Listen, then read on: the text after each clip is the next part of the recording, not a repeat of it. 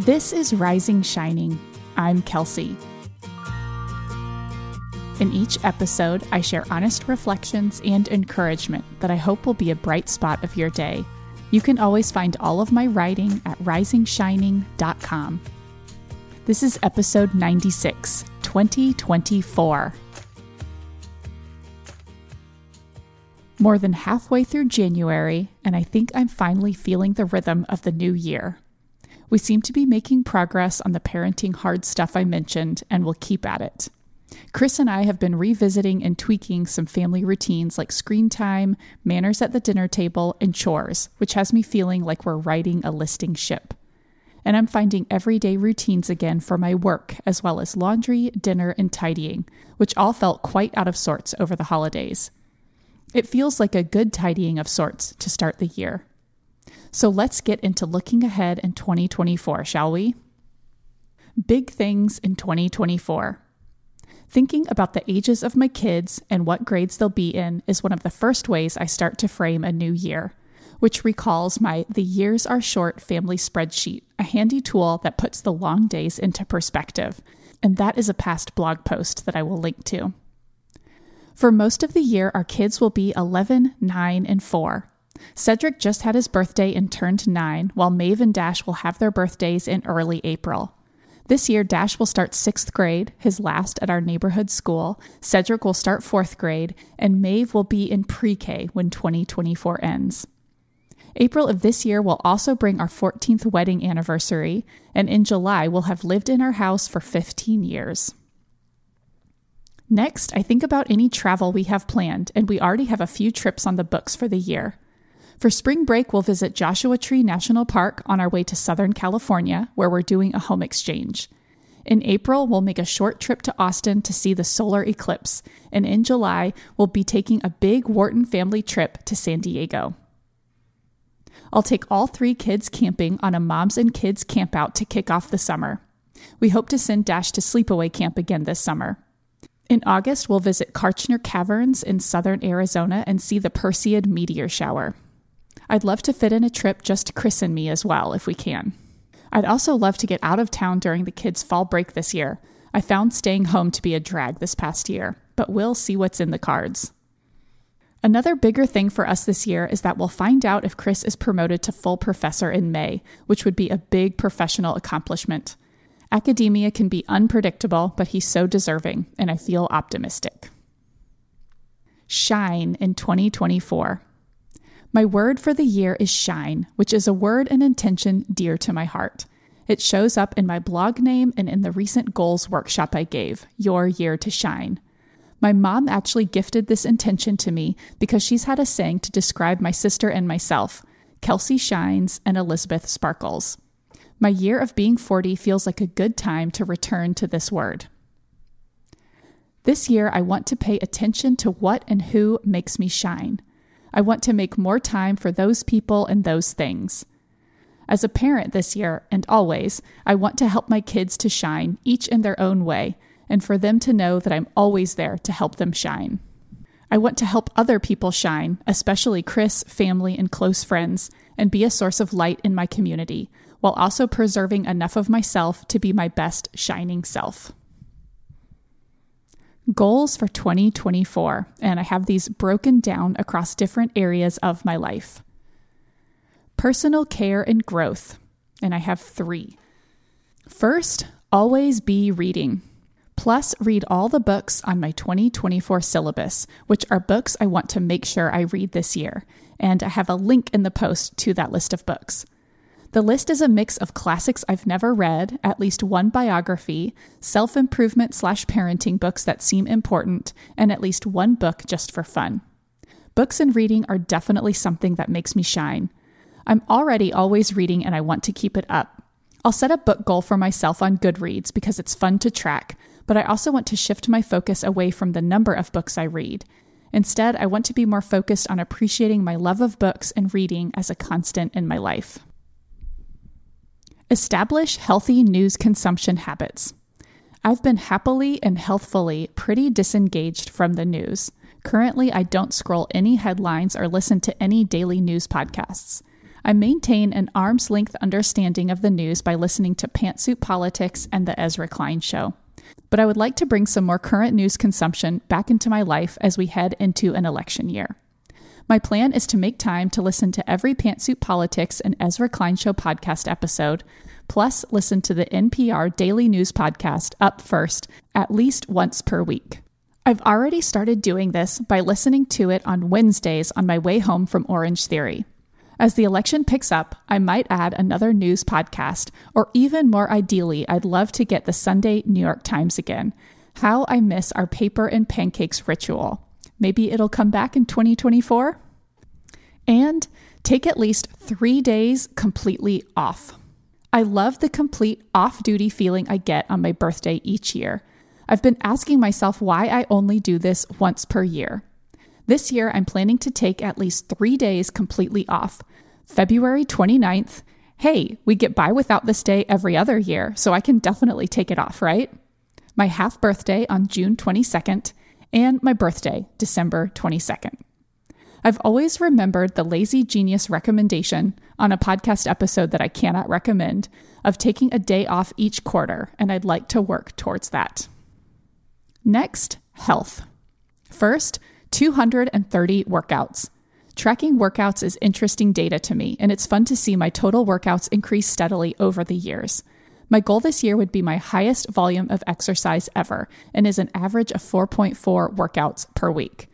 I'm regularly going to five exercise classes a week, so this number is possible, but doesn't allow for many deviations. We'll see what happens. One push week once a month. This is an idea I came up with to mix up my workout routine but not change my week to week very much. On the last week of every month, I want to add at least one extra workout to my week and track what I eat in terms of protein, fat, carbs, and added sugars. My overall exercise goal right now is to get stronger and gain muscle, and making sure I'm eating enough protein and carbs makes a difference. Checking in once a month on what I'm eating is fun and interesting to me. I use the Food Noms app, which lets you track aspects of food without seeing calories, which I really like.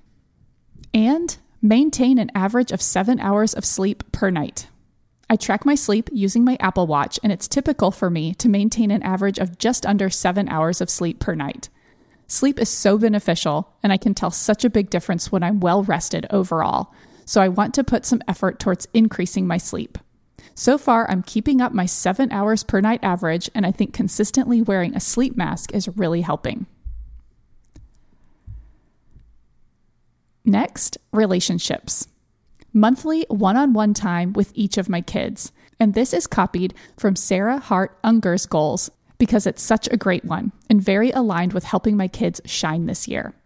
What I love about the way she framed this goal is that this time does not have to be super special like a whole multi hour outing or have a big wow factor. This could be just going to the library together, or like I did the other day with Cedric, hanging out at home, just the two of us, and then going rollerblading and biking together. Last week, I took Maeve to a nearby farm and fed animals with her. My kids' personalities and interests are varied enough that this individual time feels really important right now. I'm planning to track this with a simple note on my phone and list what I did with each kid that month. And establish family meetings. I've heard a few people mention these and love the idea. The boys are at good ages and could participate. For now, I think we'll do these without Maeve, at least most of the time. My objectives are to establish a time and format where Chris and I can share information, like upcoming scheduling stuff, have discussions, such as around screen time, chores, etc., and perhaps add some kind of reflection or relationship building component. This could be a chance to pay a compliment to someone else, share a small joy from the week, etc. It's still a bit nebulous, so if you have family meetings, please tell me about them and what works for you. Next, creativity and fun. Find the fun and shine as a fun vacation mom on our family trips. Family trips can be a lot of work, and there are sure to be frustrating moments, especially since we'll be taking three road trips this year. But there are also incredible opportunities for family bonding. With two tween boys and teenagehood on the horizon, I want all the family bonding time we can get. Once we're on our way, I want to tap into my vacation mode to go with the flow, enjoy my kids, say yes more than I would, and make sure I have fun too. i.e., not just taking care of everyone else. And watch lots of Summer Olympics. This is the first Olympic Games with kids that we've had a television, and I'm so excited to share my love of the Olympics with them.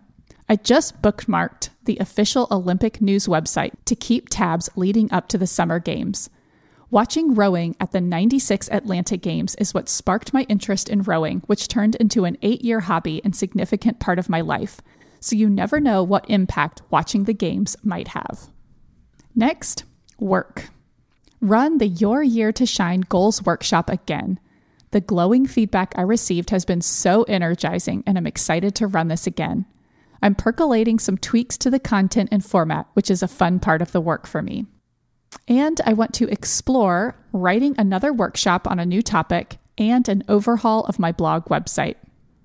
And finally, in work, produce more content for the Girl Next Door podcast. Erica and I always set our podcast goals during our annual February retreat, which is still on the horizon. But I know that generally we want to work towards increasing our content production and growing our audience. We'll also be debuting our updated website this year. And the last category is home and finances.